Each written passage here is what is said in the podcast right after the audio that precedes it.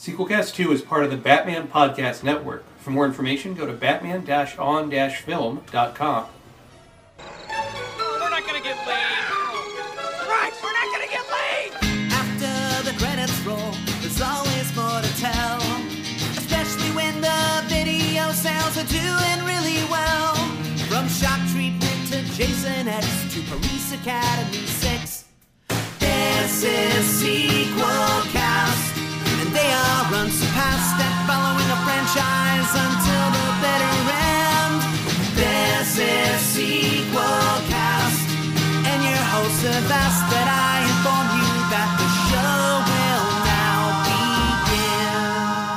begin. Hello and welcome to Sequelcast 2, a podcast looking at films in a franchise one movie at a time. I am your host, Matt Bradley Shergy, and with me is Thrasher. I'm a monk, and they've kicked me out of the monastery. Yeah, we are talking about uh, the TV show Monk with Tony Shalhoub, season 4, episode 3. No, no, we are It's a jungle about, out there. talking about Porky's Revenge, as the poster says. The Pig Strikes Back, released in 85, directed by James Komack, produced by Robert L. L. Rosen, written by Ziggy Steinberg, music by Dave Edmunds, cinematography Robert C. Jessup, and edited by John W. Wheeler, off a budget of 7.8 million. This made 20 million, which is less than the 50 million uh, Porky's 2 the next day made. And um, in 85, guess where this popped up on the domestic release uh, box office? 72nd. 43rd. So uh, in the U.S., it made 20.5. I guess that doesn't include international, so I'm curious what it brought in overseas. So it did better than such movies as uh, Young Sherlock Holmes or Ladyhawke, or even something we covered recently, Death Wish 3. But it did worse than uh, movies like uh, Nightmare on Elm Street 2, um, The Black Cauldron, Oh, wow. and Santa, and Santa Claus the movie.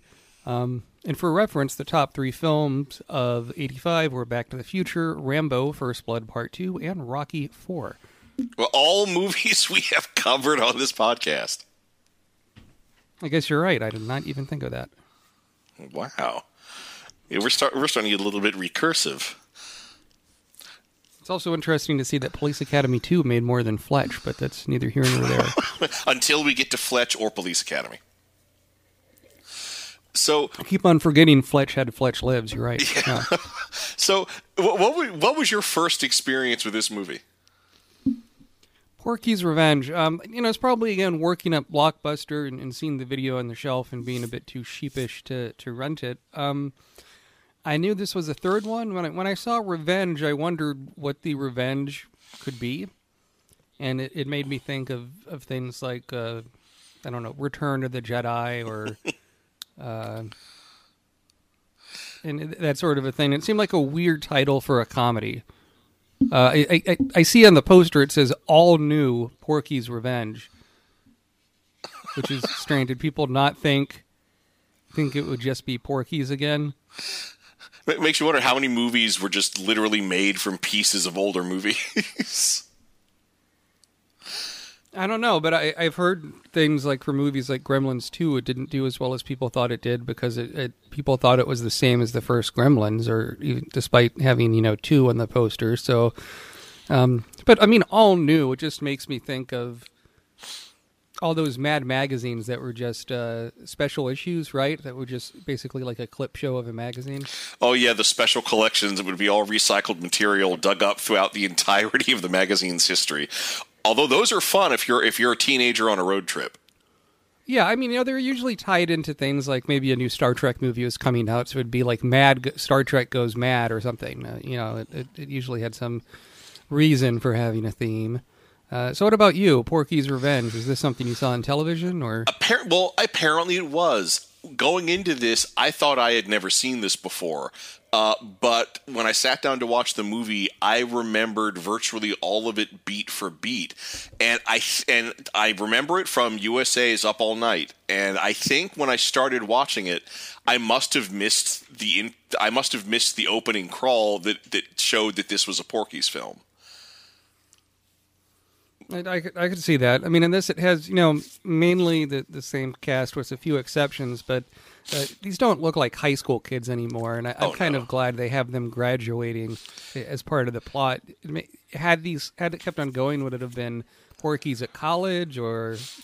Or, or Por- Porky's for the new class. Uh, Oh yeah, sure. And funnily enough, so Leonard Maltin in his movie guide, he rated this an absolute bomb, and one of his comments uh, uh, was that the entire cast was looking older than the Bowery Boys.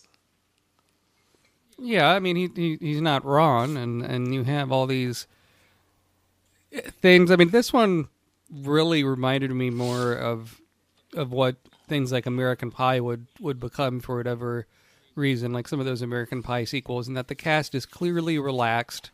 Um, I, I did read some. I think it was like an LA Times article done around the, the making of this film, and they, they said how Porky's 2 was a disappointment. They thought Porky's 3 would make more money, which that almost never happens with sequels. Uh, but Unless you get The uh, Rock usually, uh, yeah, but I mean, usually sequels just make progressively less and less money each one you do.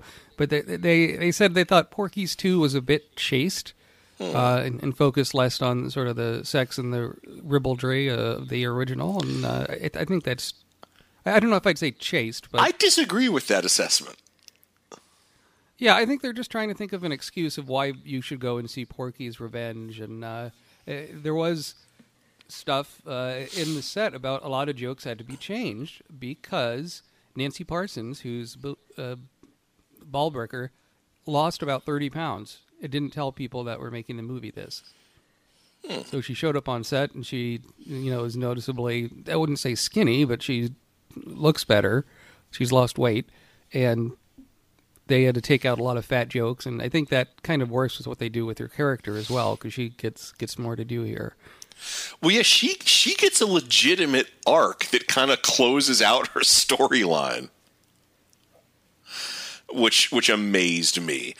the The thing that shocked me though was that so we we have uh, we have Kaki Hunter back as Wendy Williams. With like really only two very small exceptions, this movie completely wastes Kaki Hunter, which is a shock given the way the last film ended.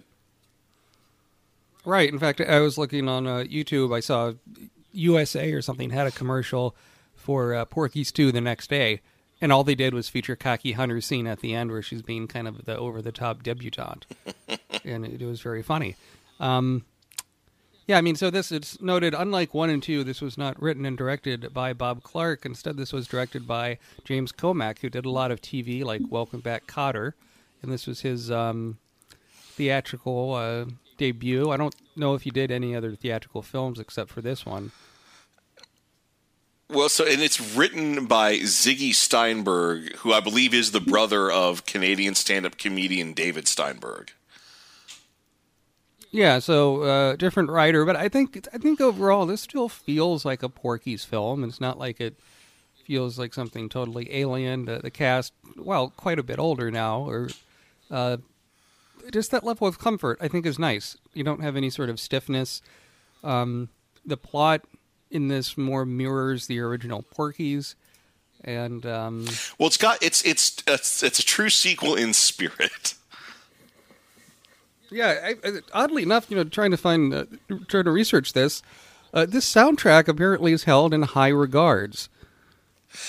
Well, it's got so the soundtrack has a lot of great old music, but what is truly bizarre, and I'm shocked that this isn't all over the poster, but it features a Bob Dylan cover performed by George Harrison from the Beatles. Yeah, uh, George Harrison was a fan of, um, I think it's Dave Edmunds' band, the Fabulous Thunderbirds, that do a cover of Stagger Lee in here, and, and Dave Edmunds himself produced and did a lot of tracks on the soundtrack. And uh, George Harrison, you know, decided to contribute a track uh, to the soundtrack, and he might have even done some, uh, played on some of the other tracks in the film. That that I wasn't quite sure about. And yeah, you think you think the poster would say, you know, or the single would be a, the George Harrison thing or uh, or something, and, and instead they they were really pushing and even had a music video for High School Nights, the track that's in the end credits. That's this cheesy kind of uh, oh, it wasn't high school fun. Oh, the kids are getting up to trouble again. It sounds It sounds like a temp track. It does sound pretty cheap. It, yeah. it sounds like when you're releasing the show on DVD, but can't get the rights to the show's own theme song on the DVD. That's the song you put in. It's also kind of strange. Porky's isn't in the title of the song. We're all going to Porky's, or I don't know. Like there's there's something you could do. It, it, it just calling High School Nights is so bland. It reminds me how Animal House had a TV show, and they didn't want to call it Animal House, um, the studio, because they thought people would be confused. So instead, it's called Delta House, uh, which is. And it got canceled after a season, and people wonder why. Well, like, because no one knew it was based on the classic movie. No, um, and that one had a theme sung by Jim Steinman, but it's neither here nor there. Uh, yeah, High School Nights was this cheesy number, uh, but I mean the other music, you know, it does give the movie a kind of energy. I especially like the cover of, of Stagger Lee that you hear when you go to Porky's for the first time. But we should probably talk about the film proper from the beginning. It begins with a dream sequence that ironically kind of comes back around near the end. Everyone is in their caps and gowns for the graduation ceremony. Yeah, and the uh, the principal is uh, is you know giving giving the usual speech full of platitudes and about looking towards the future and becoming adults. And there is one bit that gave me a, a bit of a chuckle where he's just panning over the Porky's gang, and on each one the camera lingers and he sort of names like a potential career, and they get weirder and weirder as it goes. Like uh, when it goes to to Wendy, or, yeah, when it goes to Wendy, it's like sex therapist, and then it gets to one of the guys, uh, interior decorator, uh, and finally, and who knows, maybe even the president of the United States. And when they get to the pres, this is the, something that's so bizarre. Is when they get to the president of the United States uh, gag, there's uh, there's a mother in the audience with a little kid with her, and the little kid's picking his nose, and she like grabs his hand. And what's so bizarre is when we get the actual graduation scene in the end, the mother and the kid are there, but the kid is wearing mittens, so he can't pick his nose. So this is Pee Wee's dream. Is Pee Wee psychic? Pee Wee might be psychic uh, because what happens at the end is pretty similar to what happens in the dream. Also, when that kid is picking his nose, they play these cartoon sound effects like doink as he sticks the finger in the nose, which is a, a bit distracting, but really, Revenge of the Nerds does a lot of that same thing. But yeah, when Pee Wee goes up to take his diploma, uh, the principal steps on his robe, which tears off, and everybody sees Pee Wee uh, with uh, his erection. And like all these movies, we then cut to Pee Wee waking up in bed with an erection. And his mom comes in and he tries to hide it, which was, I think they've done that joke in every picture on some level. Yeah, that every Uh, movie has opened with a Pee Wee boner. Yeah. Uh, no boner like a Pee Wee boner. The Pee Wee boner don't stop. Um, as this movie does prove. Uh, and we, we get into this, and so we, we we talked a lot about how the first sequel is Porky's the next day, and that that title is good uh, good to its word. We don't know how far in the future this movie takes place. All we know is that it's still in the Eisenhower administration. Yeah, I mean, frankly, if you pretend like Porky's 2 doesn't exist and jump right to this film, you're not missing anything. I didn't catch any reference to the second film. Um, Well, there's barely any reference to the first film uh, until we see the wreckage of Porky's. That is. yeah, and, and that, speaking of which, this does not have a recap like Porky's 2 did. Oh, you know, you're right. Although I guess a, a, a recap would have killed the momentum, such as it is. Right, and uh, I do have an apology to make. I realized this after we did the show last week for Porky's 2, but I made I had confused a scene from Porky's Revenge with Porky's 2, and that near the beginning you have this bit of an escapade where they have a stag film that the students are trying to see, and they you know do this whole rigmarole to get into the AV club, and then the principal kind of gives them the riot act um with Balbricker, and it's very similar. As sort of an homage to that scene in the first movie with uh, Balbricker wanting to find the tallywhacker in the showers. Yeah, that was from this one. And actually, I, I made a factual error as well. The quote that I attributed to Bill Hader about SNL is in fact from uh, Seth Meyer. And what was that quote again? Uh, the quote was that the best episode of SNL has three things you love and one thing you hate. yeah, no, that's a good one. That is Um, Seth Meyer of Weekend Update fame. so, so looking at th- this beginning kind of gag with the with the porno film, I think it's it, it does really show how much things have changed. I mean, nowadays someone would just pull up a video on their phone and maybe pass the phone around. But then, if you you know, you had to get it. It was on uh, pornos or on reel to reel film. You had to have a projector to play it on.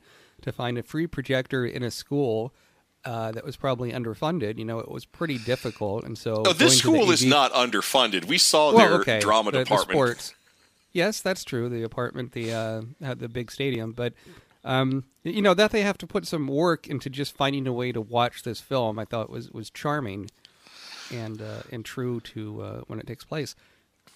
Well, the, uh, there's a couple things I like about that. Like among it, this can, this movie continues the traditions of the gals being just as horny as the guys, and I love that when the guys use the AV club to watch the stag reel, Wendy is there enjoying it with them. Uh, we see very little of the stag reel though. The other thing I like is that they try to cover it up by saying, "Oh, it's a Swedish art film. You only saw one brief scene uh, uh, taken out of context." Of course, you might think that it's pornographic, but in fact, it's it's symbolic. And I I love that. Like, and the one the one thing I'm kind of shocked is they didn't try to pass it off as educational because around this time, if you look into the history of the grindhouse, like that's how they would get away with showing pornographic material.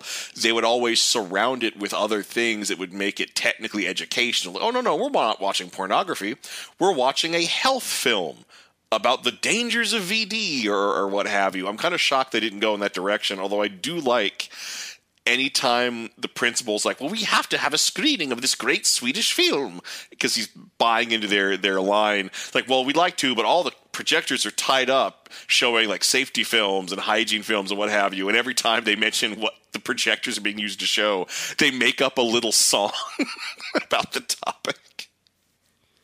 Yeah, like this cheesy educational song about washing your hands or staying clean, Don't- or yeah, it's it's sort of funny, and I think it it is true that those old uh, pornographic films they would have scenes where there would literally be a doctor there, sort of explaining things, uh, and so it, I mean that they weren't completely raw and insane. it was those were educational, but it was really just a front to put uh, sort of these dirty movies into the theaters, and um, Or into a tent in some cases. uh, yes, yeah, or a a wall, or a, I, I mean, I've seen films projected against a bed sheet before. Like people can get really uh, creative with uh, with how those things work. So, looking at all that, it's uh, it's a, just to see um, Balbricker just kind of losing her shit about how this is filth and all this stuff. It brings back fond memories of the first film. It she apparently has lost her KKK affiliation. That's never brought up. Well, well, she wasn't affiliated with the KKK. She was affiliated with the with the Reverend, but the If Reverend was affiliated yeah, with the KKK. with the Reverend, right? By proxy. Uh, but I mean, you know that. I, I would have thought they would have done some reference or, or said, "Now remember the trouble you got into last time." Everyone in the school has a very short memory.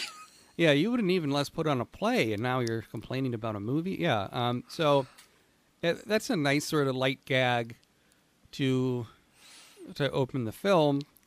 Um, Well, what gets things going uh, is that uh, now, so they're done with drama club, so now everybody's on the basketball team, um, and you know their their team apparently has never done all that well, but they start they're starting to play really well, uh, and they they have a game where they get into the championships, and this gets two balls rolling.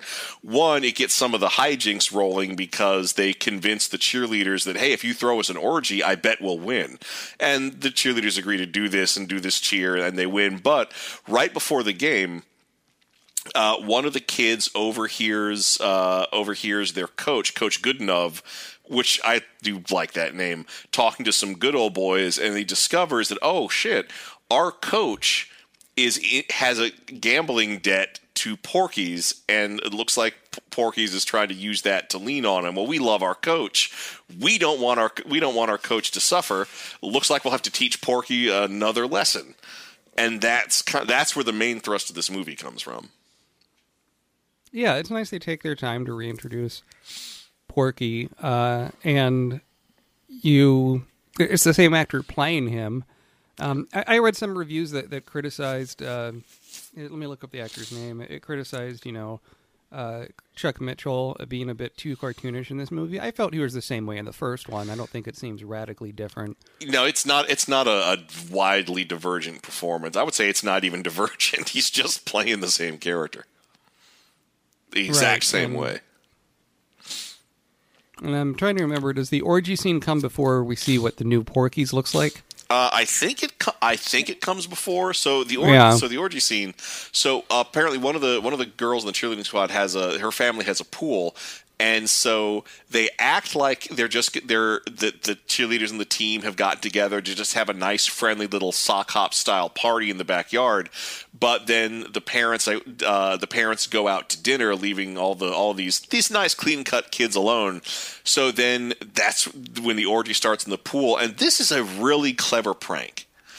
Uh, so they tell they tell the guys uh, to to strip down and jump into the pool. They do the same. The girls all jump into the pool, and the guys jump in on the other end. And this this lays something in that does not come back in as big a way as I thought, which is that the meat. He's a great athlete, but it turns out he can't swim. He just sinks straight to the bottom and they do pull him up. And so the girls, you know, promise like, okay, well, you get naked and we're going to get naked, and it's really clever.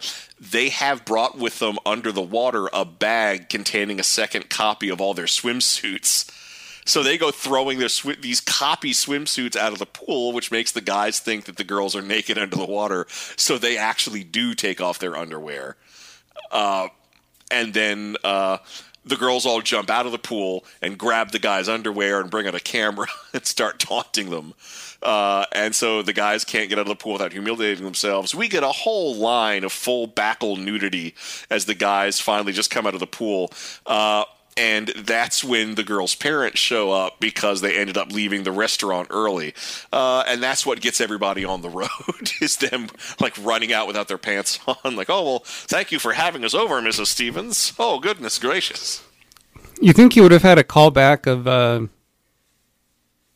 the um, Pee Wee running naked or something with the cops driving by? I was expecting that, yeah, but uh, this th- that is a solid prank. No, it is. You, it goes a different way than you're expected. You have set up. It's filmed in such a way, like in a wide shot. You kind of, you know, the guys are kind of getting all hot and bothered, and, and the girls are have have the upper hand, and and just um. I mean, I was not never at a party like this, but I certainly heard of things where if someone had a swimming pool and the parents were out of town, hijinks would be going on. It, it, it does seem you tend to have a scene like this with a swimming pool in this kind of a movie, and, and that it's it's the girls uh, getting the comeuppance on the boys. I, I think is a nice twist because you can make it very easy, like uh, um like the scene in Mash or something where the woman gets embarrassed. Instead, instead it's the guys that look stupid. Well, uh, like I'll, I think that's one thing this movie has always been been good at. It makes the guys sympathetic by having them by having them basically turn into clowns because of their excessive horniness. And, also the it, it's interesting to note there's no real gay panic about the guys being naked next to each other. Well, it wasn't like that in the 50s. Back then, men could be naked together, just a bunch of men celebrating each other's strength. watching gladiator movies. Yes. um, so eventually, after all this, they, as you mentioned, they they they lay the pipe in the beginning with the the, the coach owing the money. So they go to try and find uh, Porky, and uh, as you recall, they destroyed his club in the first film, and I love the reveal in this one. The new one is on a riverboat. Oh, the yeah. same neon sign. That's just great.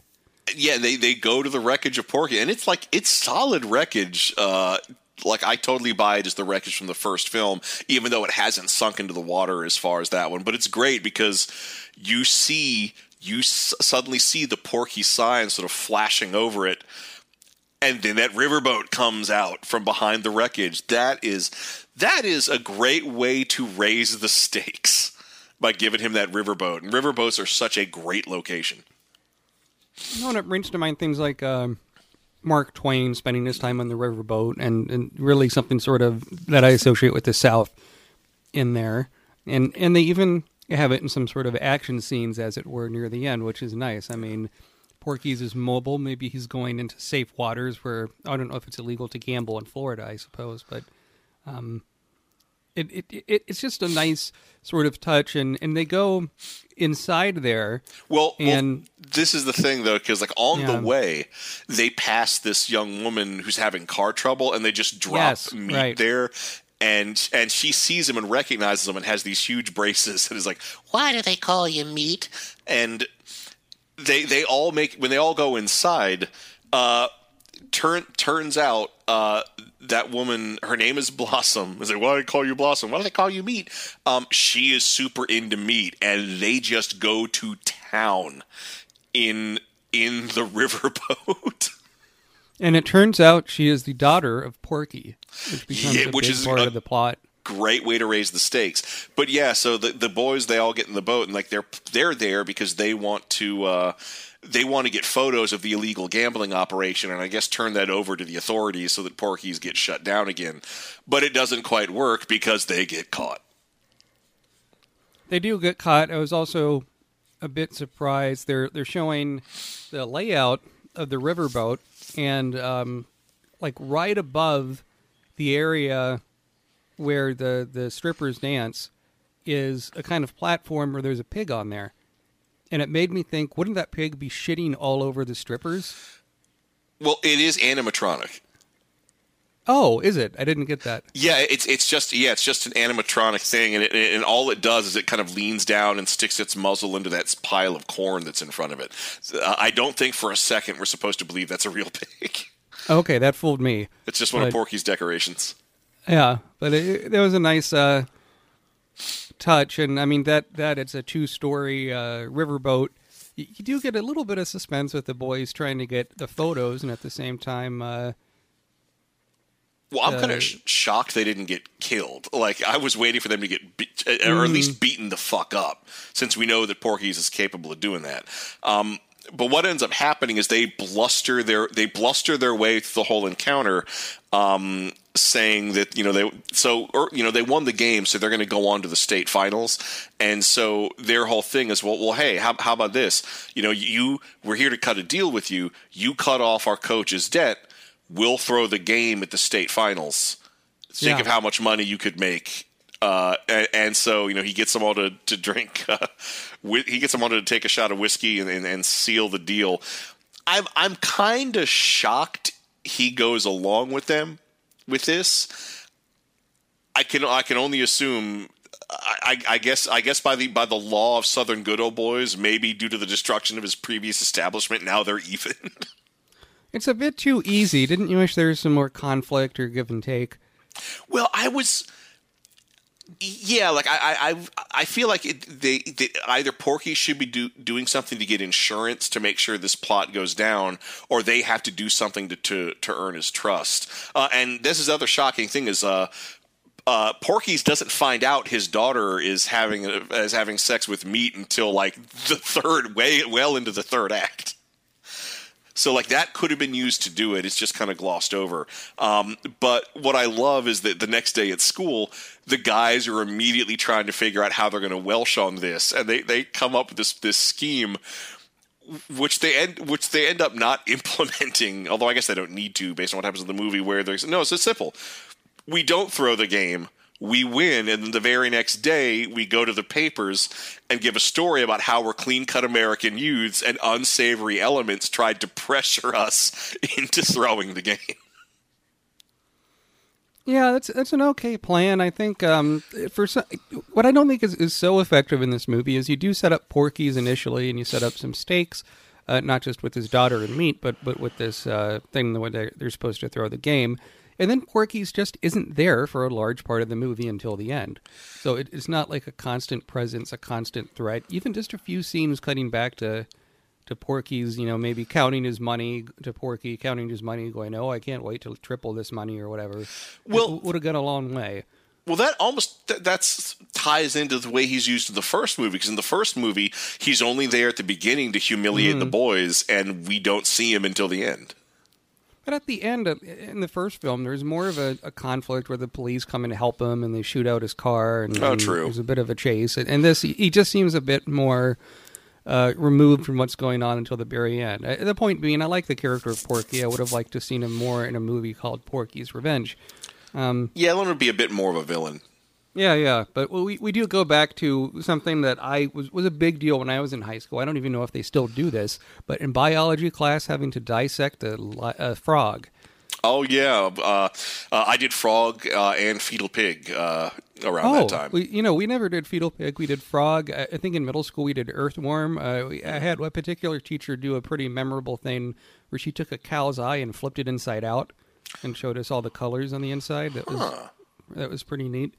Um, but I, I- do wonder if, if people can opt out of that nowadays, or if they just make them do a simulation instead. I, I, Well- I'm not really sure. Well, I know in some districts you can, uh, I'm, I'm, although. I'm not sure if there's any kind of uniform policy. But this I- is th- this is when the, the the boys the boys' brilliant plan keeps sabotaging itself because it turns out uh, meat is grossed out by dissection, and so he can't go through with it. And if he can't go through with it, it's very likely he's going to fail. And if he fails, he can't go to the state championships. Yeah, I'm trying to think. Uh, in your science classes, did people ever faint when they had to do the dissection? Because I don't. uh, We had people that would maybe run out and vomit or, or, or not show up to class that day. But I don't recall anyone fainting. Um, uh, I don't recall anyone. No, I don't recall anyone fainting. We had some people who were grossed out, and we we had plenty of students who were happy to get paired off with someone like me and just let me do all the cutting. um, Not that I enjoy cutting things. It's just that I can I can be dispassionate in the in the name of science. Uh, although although at the same time, it probably you know if if if you have it, just the right kind of temperament, I'm sure there were plenty of people who would who would paint faint or or run out of the room.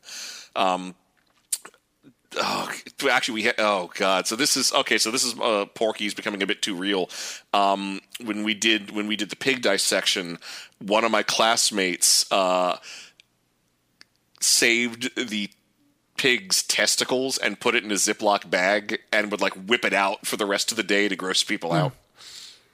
did did it uh, preserve pretty well in those Well, I mean, plastic they, bags? It I had mean- the embalming fluid or something, right? yeah, they're Like, already like soaked in formaldehyde. preserved. So Yeah. whether they lasted longer than the day, I don't know. I didn't ask. I mean, maybe this this uh, individual still has them uh, on a shelf at their home. It's a, cherished trophy, a memoir, a, a, a memento of those high school nights. Yes. Um, so you you have a, a classic kind of subplot in here where uh, Meat is not very good at the science class, and uh, he takes a test that he's not really confident he, he's doing well in. Um, so they want to go uh, to. I mean, it's it's really a crime that they're committing, but they want to break and enter into the science teacher's apartment and Oh, yeah, change the grade on his test. Uh, Miss Oh yeah, Miss Miss Webster. Webster. Yeah, because because initially, uh, well, it's not initially to change the grade; it's to steal the answers to the exam. Because originally they break into the science lab, lots of cartoon sound effects right, in this right. scene as they look Yeah. at various jars, but the tests aren't there, so they assume, oh well, the, the master copy of the test must be at her apartment, um, and her apartment. So th- the previous two films have done a really good job preserving uh, or sort of creating this 1950s look and feel. Um, but this is when it starts to break down. This movie has a lot of uh, anachronisms, and so like the apartment they go to, it is a it is a 60s apartment. It is Yeah, it's a very very cookie cutter apartment with kind of the little island in the kitchen and the the big oversized, kind of awkwardly sized living room. That's not quite the right size for everything. sort of recessed Um, ice bucket. Yes, uh, but um but so, so yeah so they they they break in uh and this again some pipe is laid it turns out that uh pee-wee's grandmother lives in the same apartment complex right across from uh right across the street or across the courtyard from uh from miss webster so you know they're they're looking around for the exam and wouldn't you know it, they hear Miss Webster coming home. They can't get out, so everybody hides. Uh, and it turns into a straight up farce. Miss Webster comes home with one of the other teachers, um, and it turns out they're having a hot and heavy affair with uh, with S and M uh, overtones and undertones. And this is so. So here's it. I have a tremendous sense of humor about the stuff people do in bed. Uh, I think even the stuff I'm into is pretty hilarious, especially when you look at it from from the outside. But the the way it's portrayed, it's such a grab bag because she op- she opens what you think is a liquor cabinet and it's just full of sex toys and bondage gear. And it's a real Chekhov's gun. Like if you've got a wall of dildos, I expect one of those dildos to be used in a comedy. You're right, bit. but they don't use it. It's just the reveal as the gag instead of it should be the setup instead of just being a, a standalone joke. But but the game they decide to play is is a game that no one has ever played. Sassy, the sassy Southern bartender meets the the alcohol recovering alcoholic monk who has left the monastery. It, it is nice that they're showing older people having a um, a sexual relationship that they you know are, are into trying some different things, but also it, it's the situation is so contrived that they're role playing and the, the acting of um, the guy that plays Mr. Dobish, uh, Fred Buch is is just ridiculous. I mean, He this, turns this- into Daffy Duck. Yeah, it's like, oh, please don't give me another drink, please, No, please, no. please. Oh no, oh no, I'm losing my pants. Oh, I'm gonna jump and uh, I'm gonna jump and crush your pelvis, leaping from a high surface onto your. I, I don't know. It's just so r- ridiculous. It's not.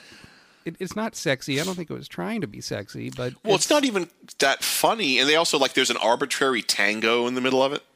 It just goes on forever. Like you could have cut, made this a third of the length. I think it would have been. I'm not a prude, but I think just for for pacing's sake, you could have made this shorter and then maybe, uh, I, I I don't know, like have it be like more sexy or more weird when they do this again later uh, from the grandma's house. the the th- only thing that really worked and consistently made me laugh about this scene is that Pee Wee is hiding in the cabinet underneath the island, Yes, and yeah. th- there's the, the little I- recessed ice bucket is there. He keeps taking the ice bucket out and sticking his head up through the hole to watch what's going on, which.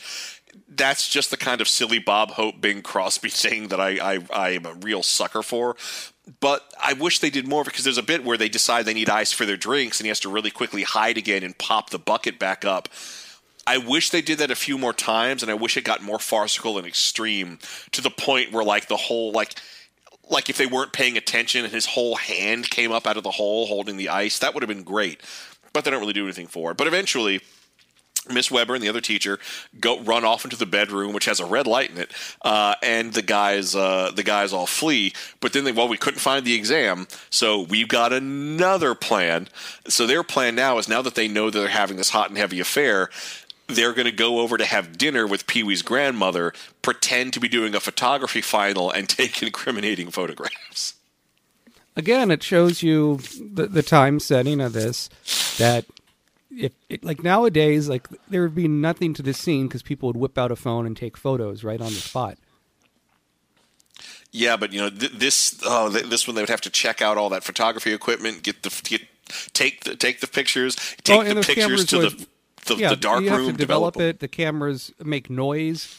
Uh, they're also not compact. Um, Oh, no. fifties, right? So that they have to do it from across the way and set it up on a tripod and do all this stuff. Uh, we we get these sort of comedy scenes with the grandmother where she's offering people food and beating up Pee Wee with the loaf of bread. I think that stuff's pretty good. But she keeps whacking him over the head with the baguette, and it keeps Yes. n- breaking the baguette apart. And if you've ever had a real baguette, I mean, they're quite long. oh, oh yeah. and it's it, it's Uh, nice to. I, I wish you would do more with the the grandmother later in the film. I, I sort of enjoy her appearance here, but it, it's really just sort of you know she says, "Oh, you boys like to eat. Oh, you look hungry." Just giving them like all sorts of food, like a, a kindly grandmother would. At the same time, uh, they could play up a bit them covering that they're taking photos. I was sort of surprised. There, there was a opportunity for some suspense and Well- and there's not much of you can make them more sneaky trying to do it and they don't really try to hide what they're doing Well, like their cover story, their cover story, you know, that, that it's photography final. Like all they say is, "Oh, this is the perfect lighting and the per- perfect angle." I'm honestly, sh- I mean, they should have gone that extra mile and say, "Oh, a rare something something owl is nesting in your apartment complex, and this is the only way we can get a photo of it." Uh, and I feel like there should be some tension building where they keep trying to cover up that they're taking pictures of, of the sex. But then the way the scene should end is that the grandmother catches them, but then goes, "They've started already," and then like sits in the window and like like it should be that the grandma's horny and has been watching them do this for for months.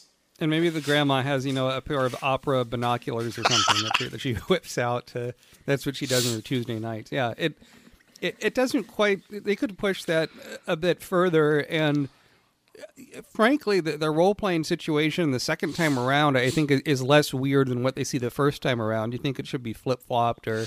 Well, there's no exposition to explain what they're doing. It's just, oh Yeah, yeah, yeah. she's dressed as a dominant woman. He's dressed in a pink tutu. I can see the power dynamic going on here. It's just that, like, as the photos are taken, there's these like half costume changes that just don't work. Where like he has a gimp mask at one point, and then at one point he's being the dominant one, and like clearly something's happening here, but we have no context for it. But they got their photos so that they can blackmail her into letting meat uh, to giving me into giving me a passing grade. Uh, and this is when the movie remembers that uh, that Wendy Williams exists. Uh, because like Wendy Williams, they're going through uh, they're going through an old um, Yearbook. an old yearbook. Yeah, and and she discovers that uh, Miss Balbricker was in fact an alumni of uh, of their school and was on the wrestling team. And there was another wrestler that clearly she had a thing for. This this uh, and and she decides I'm gonna and she decides oh I'm gonna I'm gonna uh, send send her a letter. So she writes. Uh, she writes uh, Miss Balbricker a fake mash note from this guy saying he wants to get back together, uh, and the movie does wait long enough for you to forget this. But there's a Swedish exchange student uh, uh, that's in this movie, and what uh, Inga, uh, played by Kimber, Kimberly uh, Evenson, and what ends up happening is that Pee Wee gets a letter, gets a note from Inga that they're going to meet at a hotel and have sex, and it's an old Dutch tradition.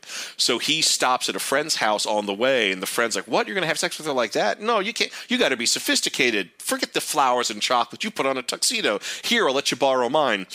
And when Pee Wee goes to borrow the tuxedo, he jumps into a car with the flowers and candy and goes to the hotel. Uh, turns out that's not a real note from Inga. This has all been a prank by Wendy, by Wendy to get Balbricker and Pee Wee alone in a hotel room. Um, and I am.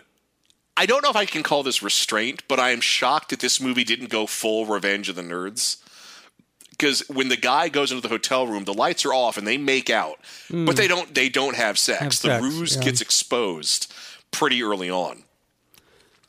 I see. And- yeah, and but what's I, think what's nice about this, I mean, this is a very mean spirited trick they're doing to poor old Balbricker, but they, Well, they this goes- feel they feel remorse, and as you said, it contributes to this arc happening. Yeah, where, where Wendy tracks down the real guy. Turns out he's one of Florida's wealthiest guys. We see him in this this estate with the butler, who I can only assume is portrayed by Spike Milligan. Um, and you know hooks them hooks them up, and so Balbricker and the guy hook up. They she falls in love. She becomes a completely different person.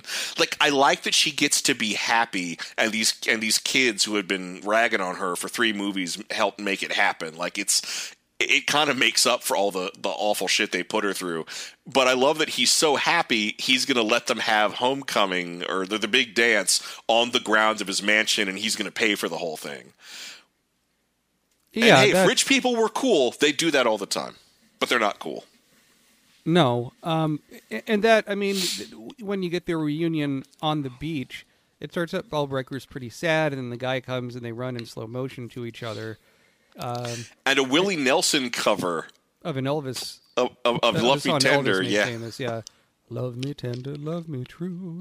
Uh, you know, it, as it's played pretty straight. And I was, I was kind of surprised by that. I can't say I was moved, but I, I was really pleased to see uh, later on. Uh, I think much later in the film, they kind of wrap up the storyline about the the porno film from the beginning, where you think the guys are going to be punished, and instead, you know, fresh off a, a night with their high school sweetheart, uh, Balbricker comes into the room and is uh, almost as like a completely different person. She really looks uh, sort of uh, en- energized and says, "Oh, this silly old video, this silly old film, don't worry about it," and acts sort of you know sexy and playful, and it, Well, it's a nice vamping. uh, yeah, she is, and it's a nice transformation, and it gives that actress something to do where she's been. I, I don't know. I wouldn't say treated like shit, but she's been the butt of a lot of stupid jokes throughout the series, and the actress has always done a good job, and that she kind of gets a, a happy ending um, in this third of three Porky's films is is nice to see. I I I really I I really like that turn. It's it's quite uh, delightful. Um, and so we finally get to the uh, we get to the the uh, the, the big championship game, uh, and I they do successfully build tension because they left the. Uh, they they had sent the uh, incriminating photos with the with the threat to make uh, to make meat pass, but it got lost in the shuffle of paperwork. And so when uh, when Miss uh, Webster's uh, boyfriend, the other teacher, shows up to to to get a little action on school grounds. Uh, uh, it doesn't work out because she's like, oh well, well, why don't we just enjoy? Why don't we just enjoy the game? If I'm going to have to go away from these pap- this paperwork anyway, it's like, oh well, we can't because I'm here to watch the game with my wife, and she gets furious and uh, and kicks him out of her office. And when he goes, he grabs the incriminating photographs so she never sees them. Um, she is shocked that Meat has the right answers. And there is this deflating scene where Meat's like, oh, no, you don't need to bribe anybody. I've been getting tutoring. I think I can pass. like, I liked it in Yeah. this one moment. One of the kids is trying to win the honest, hardworking way. Although it turns out, while he's getting a shocking number of answers right, he still doesn't pass. Right, and you do get to see a good bit of that game. It does make me wonder why the hell is Pee Wee on the basketball team when he's so short. I can only assume he's quick. Yeah, and uh, it does remind me of uh, the cover, at least on the DVD version, is not as good as the. So the movie, there's a great movie poster for Porky's Revenge that has Porky's face with the cigar, and in the foreground is all the kids. And he's like but- crushing them in his hand. Yeah, I mean it's it's a very great, uh, fun illustration. But the DVD cover, I don't know if you saw this, Thrasher. It just shows a, a cheerleader's body with basketballs covering up her boobs, and it just says Porky's Revenge. Uh, yeah, and I also saw a variation of that where they Oh. do have like pictures of, of basketball players and cheerleaders at the bottom of the frame, but it's still essentially the same thing. Yeah, it's it's not as striking. It's not representative of the movie as much as the illustration, and uh, it yeah. But uh, anyhow, you know there is a bit of a sports movie in this, and that you get to see, especially this last game, a lot of it, and they're they're losing without without old meat. And meanwhile, the uh, It's an honest loss. It, it is an honest loss, but meanwhile, you know, Mr. Dobish is sitting there with his family, and he he drops the folder or something and sees a picture slide out. Well, yeah, he does see the photos and then sees that they're being bribed, so he runs off. And this is the great part because Porky's is there with his some of his goons and with Blossom, and uh, they're really and you know he's like you know clearly enjoying this. She and she's like, "Well, where's meat? I wanted to see meat."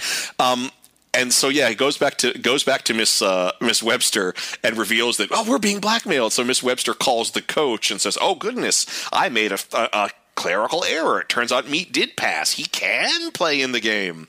So Meat is brought out into the game, and I this strangely enough successfully brought tension because the Porky's gang is one point behind the visitors when when uh, and this is after Meat rejoins them for the second half of the game, and I, the whole time I'm like, holy shit, they're gonna lose for real.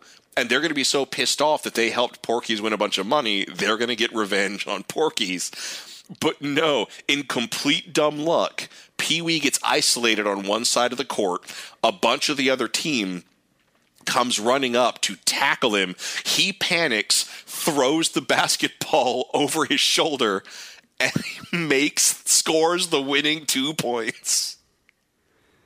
It's such an absurd moment. I mean, it is possible to to get a ball in the basket that way, but it's highly, highly unlikely, and that is unexpected. That it's not Meat but Pee Wee that, that gets the, the winning point is is sort of nice for the character. That's kind of different.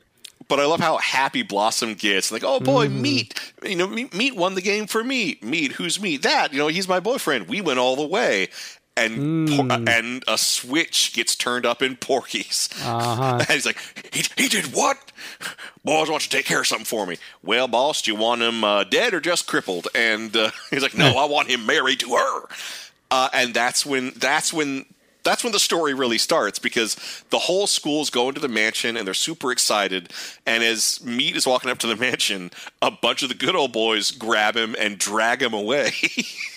Yeah, and you, you don't get to see the senior prom, which I was sort of surprised by. I thought, oh, surely because you set it up, it's at this rich guy's house, stuff is going to get broken, or you're going to have There, there'd be antics. the antics, some kind of slapstick antics. But All we see is that there's a monkey there, and I got to wonder: does he just own a monkey, or is that a rental monkey he just brought there for the night?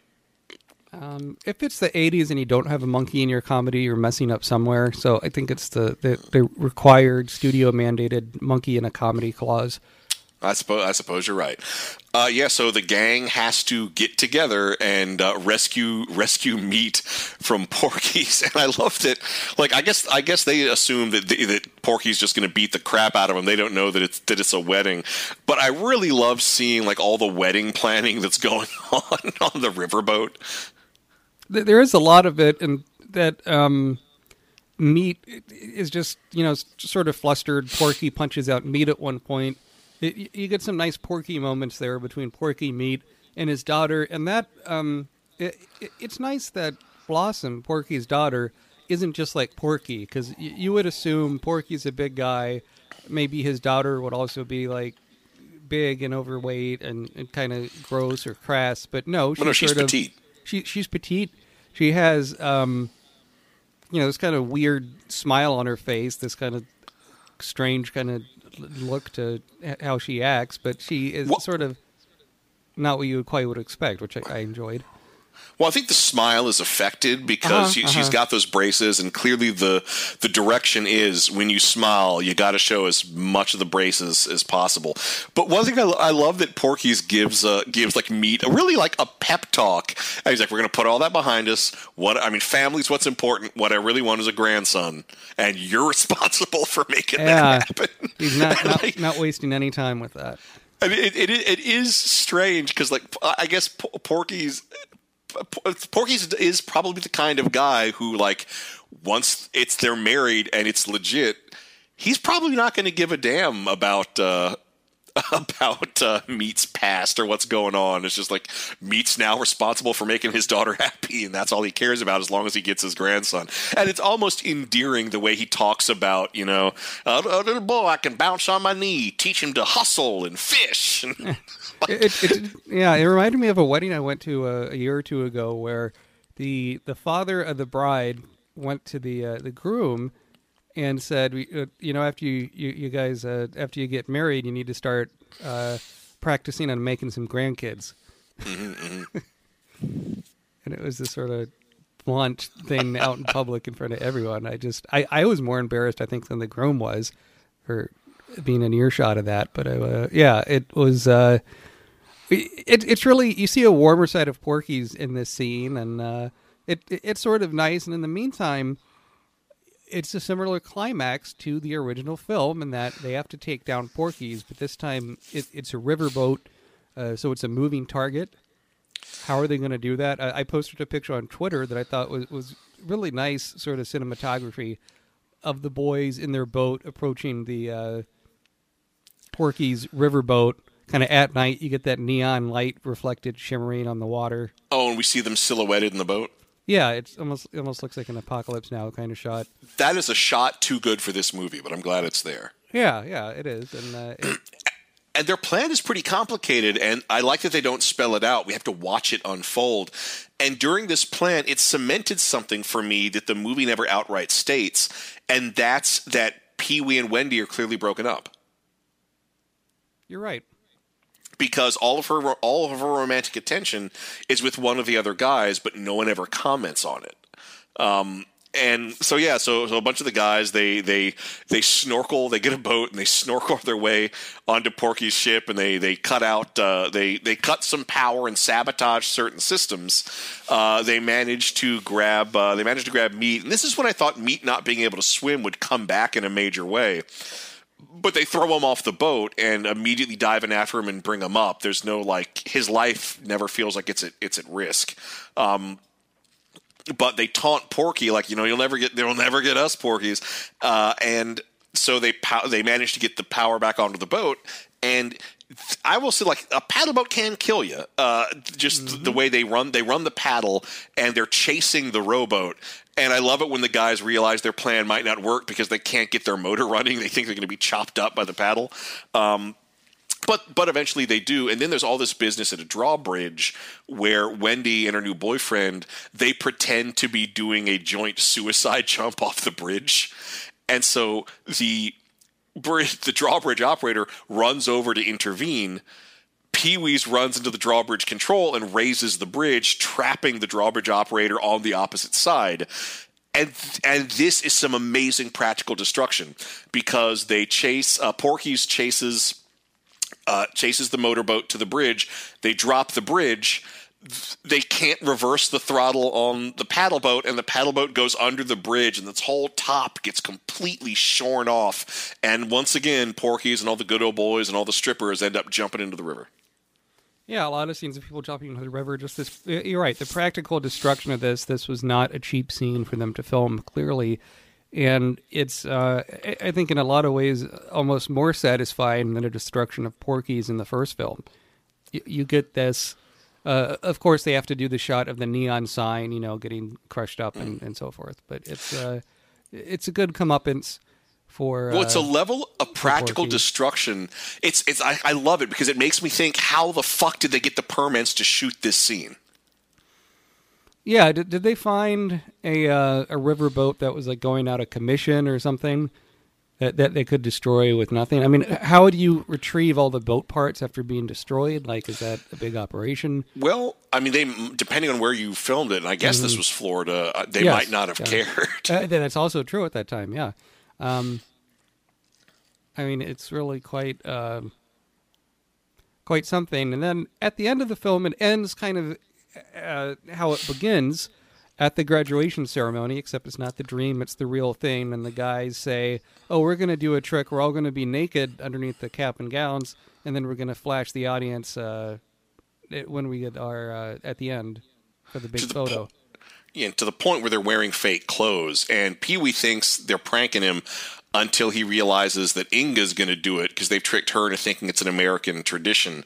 Of course, she might be. It's unclear whether she's in on the prank, but we never see her flash anybody. That's Uh, true.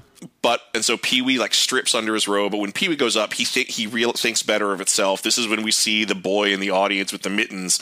But then there's a girl on the other side of the mother who is picking her nose, and it's just like before. Uh, the uh, the principal accidentally steps on Pee Wee's robe and he grabs his diploma. The robe gets torn off. Everybody can see Pee Wee naked. Uh, I believe his grandmother says to his mother, "You raised a strange boy."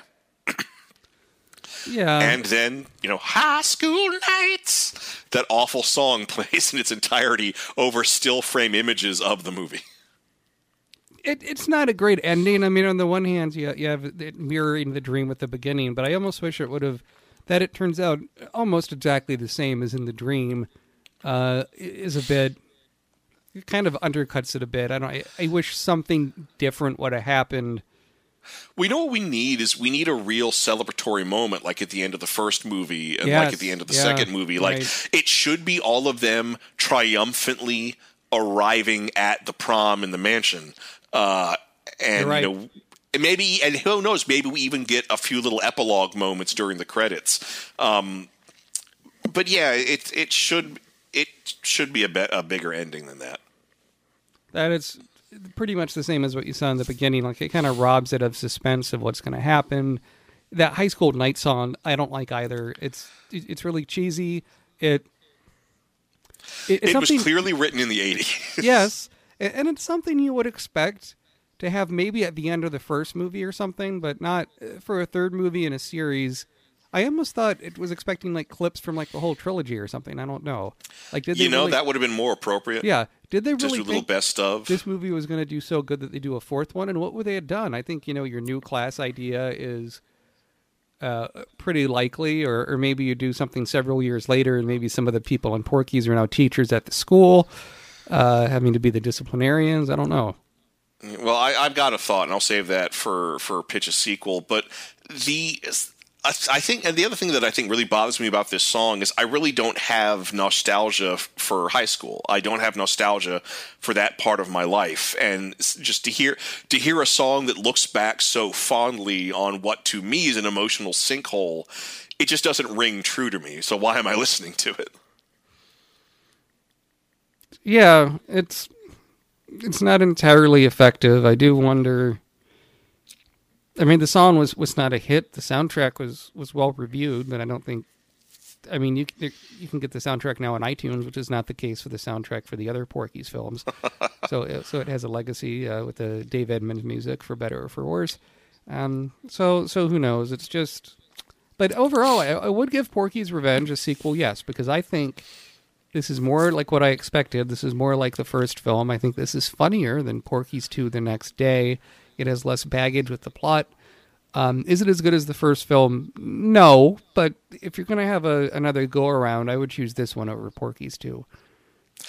I'm going to give this a sequel. No, like I, I still enjoyed watching this film, but I know that if I got another film, it would only go downhill, and I would only be disappointed. So I think I have seen exactly the right amount of Porky's. So it's a sequel. No for me. And it's also it's such a with the way the first two movies confronted different kinds of prejudice. I think I feel like this movie should have done the same, if only to keep those themes intact, give the movie a little bit human, a little bit of humanity. I mean, it, it wouldn't hurt to have at least like one African American character with speaking parts, and to still confront a little bit of racism. Although how you raise the stakes from the Klan, I don't know. Um, maybe, do you have like refugees from some other country? I don't know. Do you have Nazis? What do you do? Well, Like- actually, uh, uh, wow. So actually, no. You totally could have. Uh, you could, totally could have Cuban Cuban, refugees. yeah. but that that okay that would be getting a bit too silly if some like if if like some Nazis from South America tried to infiltrate the high school in Florida I think it would it would be it would be Sergeant Schultz and the guy from Laugh-In I think is what we would end up getting Maybe if Fidel Castro comes and has hatches a plan with Porky's to get the Cuban refugees. Um, but we're getting ahead of ourselves. On to pitch a sequel. Uh, an idea I had in mind would be for um, you have all this stuff. They're all graduated. Where do you go from here? I would do a prequel about the young Balbricker huh and I would do it where she's not the kind of school marm that she would become in the first two films. That she had these kind of randy adventures, uh, sexy adventures with her friends, and something something catastrophic happens or some sort of an accident. Maybe someone dies. Like you have a weird twist near the end that kind of shocks her into saying like I can never act like this again or now like she has some kind of a turn late in the third act that makes her into more of the hard ass uh, she becomes. it, it would be fun to see her being a hellion that would be pretty cool Yeah.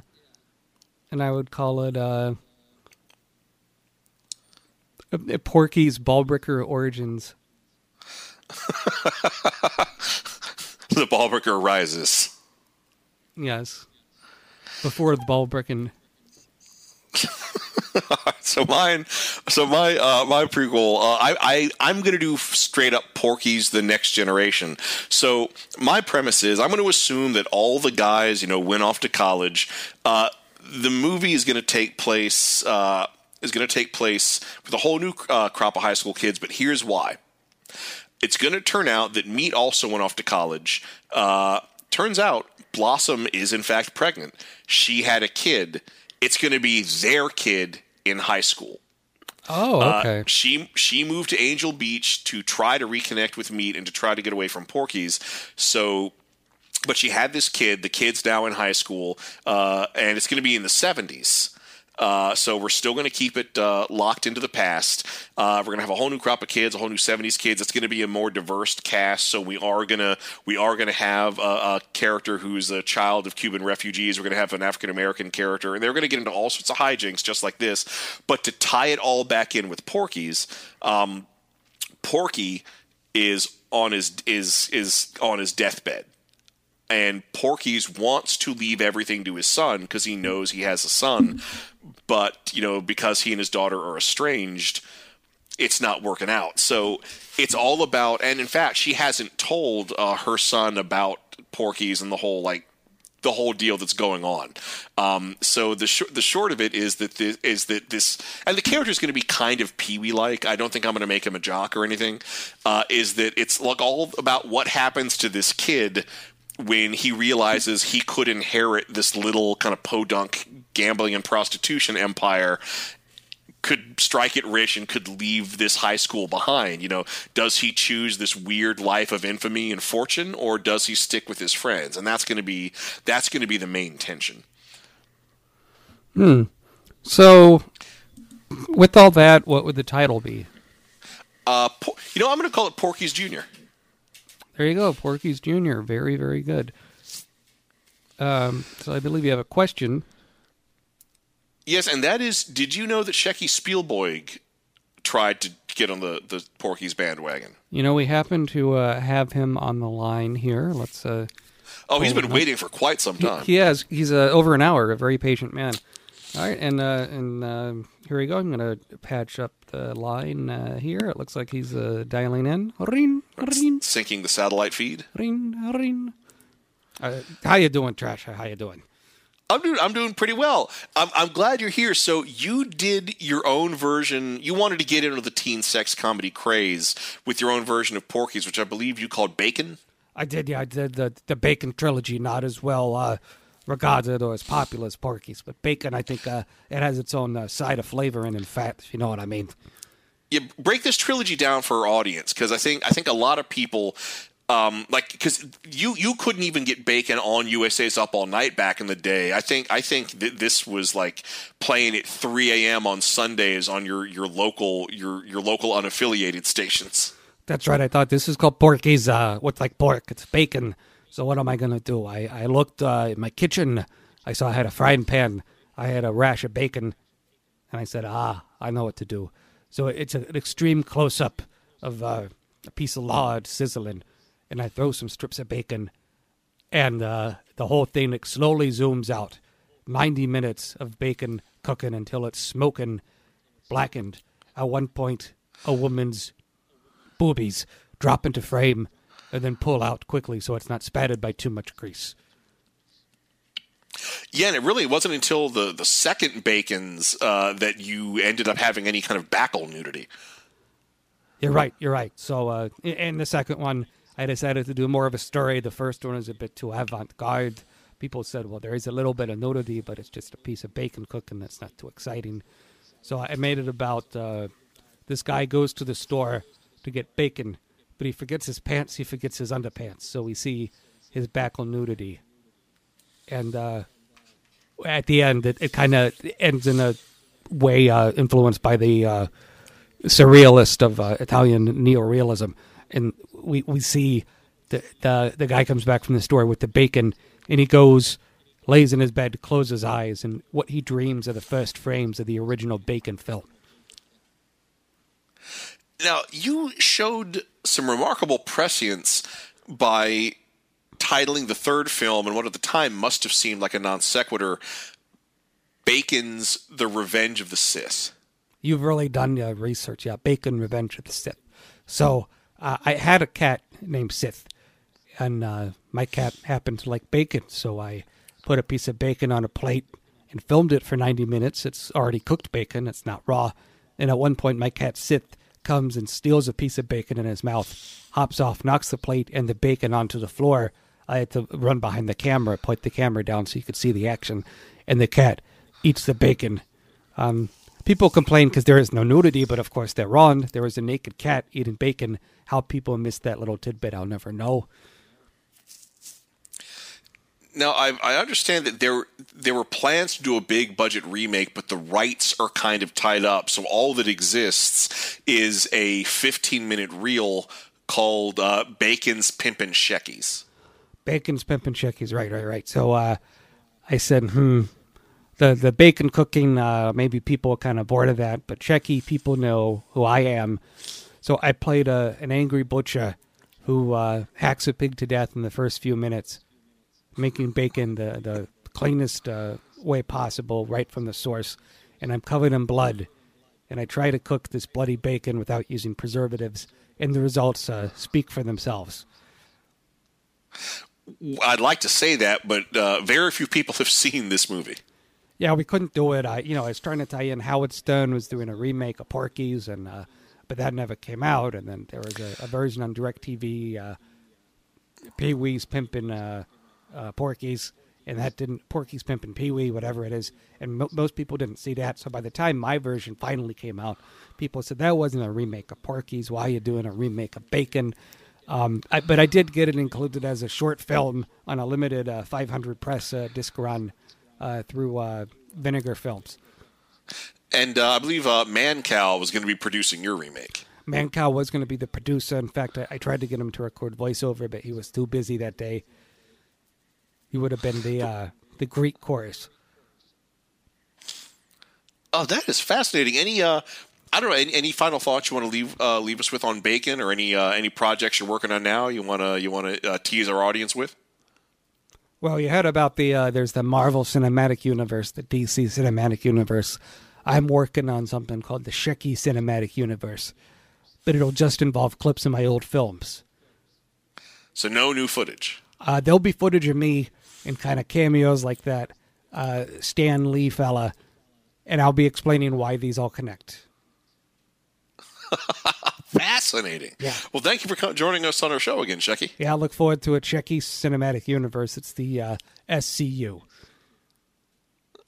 Fantastic. Thank you, Shecky. It's always a pleasure having uh, Shecky Spielberg on the show. Um, I think now we should uh, move on to what you're watching. I saw a sequel to a film we covered long ago. I got to see Rambo: Last Blood. Oh, what did you think? I, I liked it. It's, it is a, a streamed down film. You know, I think uh, for the first time since the original First Blood, it, it takes place at least partially in the United States. Um, I think part of the problem is it feels like you're missing a movie in between uh, the fourth movie, Rambo, and this one, because this one he's with a surrogate family that's uh, Mexican. Rambo has learned Spanish. Um, he talks more in this. Right, yeah, he talks more in this movie than in all the other ones. In some ways, it feels more like a Taken ripoff than a Rambo movie, or even a Home Alone ripoff at times. Um, I, I, I liked it. It gets better as it goes along. Uh, weirdly, the, the versions screened in the America and in the UK have over 10 minutes cut from it. Huh. So I wonder if we'll get that extended cut on video to maybe give it more plot or more context. But uh, when the violence finally comes, it's it's very very bloody. I'm sure when the DVD hits, it will be like the unrated director's cut or the extended cut or something like that. Yeah, I, I was thrown off the whole movie. Rambo does not have his his mullet. He just has short hair, and, and it's very off-putting. I was hoping there'd be a scene where Rambo would be suiting up for battle, and he'd pull his mullet out of the treasure chest or something and stick it on his hair, Puts on a wig. push on a wig. But that's not what happens. So. Or he just flexes in front of a mirror until his hair grows. Yeah, I mean, one weird thing uh, near the at the end of the movie is it shows footage from the other Rambo films, and then proceeds to show footage from the Rambo film you just watched. oh my gosh. It is always a bad sign when a movie starts showing you clips of itself. Yeah, so whether this is the last Rambo movie, I don't know, but it's uh, I don't know if it's worth seeing in a theater, but it's it's not it, it's not terrible. It's just more, I think, low stakes and less of a wartime kind of scope than some of the other sequels. Oh, wow. What about you? What have you been watching? Oh, uh, please forgive the yawn. Uh, all right. So I uh, finally saw something I'd been meaning to check out for a while. I saw a Brightburn, written by Brian Gunn and Mark Gunn, produced by James Gunn, uh, Kenneth Huang, and directed by David Yarovesky. Kind of a superhero movie, is that right? Sort of. It's it's it is a it is a movie that takes the essential elements of Superman's origin story, but uses them in a horror film. Was it scary? Was it were the effects good? Um, I can't I can't say it's scary, but it did build a lot of tension. Like I never felt afraid, but it it, it built it did it did in fact build tension. Um, and and it's it's fascinating to go through this movie to have sympathy with every character. and then to realize that they're all going to be menaced by a by a 12 year old with the power of a god. Oh, okay. So the the hero is kept uh, younger. Then he's not an adult. Oh no, no, he's. I think. I think he is. I, I he is uh, twelve. In fact, they have a. Uh, he uh, early on in the movie they celebrate his his birthday, and uh, as far as everyone's concerned, he is twelve. Uh, but what what amazes me is that they do stay very very true to the classic Superman origin story. Like every detail is reflected in this film in some way, except it always takes the darkest possible twist. So it's called Brightburn. Why is that? Oh, it takes place in Brightburn, Kansas. Okay, I forgot for some reason Brightburn was the name of a character. No, they like they the the alter the alter ego the kid develops is never named. Although there's like as as his alien origins start to express themselves, one of the things he does is he keeps scribbling this symbol in the margins of his notebooks, and the symbol it's like two. It's almost like the the Banzai Institute logo. It's two bees back to back. Um, which we never quite we never learn what that symbol is, but it connects to certain themes that run throughout the movie. Do they set it up for a sequel? They they don't set it up for a sequel. However, um, when the credits start to roll, there's this YouTube clip of a uh, there's a YouTube clip, and I believe it's uh, yeah Michael it's a Michael Rooker playing kind of an Infowars type ranting YouTube host, and the implicate and, he, and he's talking about conspiracy theories and cryptids and whatnot and if you pay attention to what he's talking about all of the monsters that he's claiming that people are trying to cover up are dark twisted versions of the other members of the Justice League. Oh, okay. So it's it's it's kind of it's it's kind of neat that it, it without going into it it implies that this movie could take place in the darkest most fucked up possible version of the DC universe. One that is more dark and fucked up than the Snyder version. So it sounds like you'd recommend it.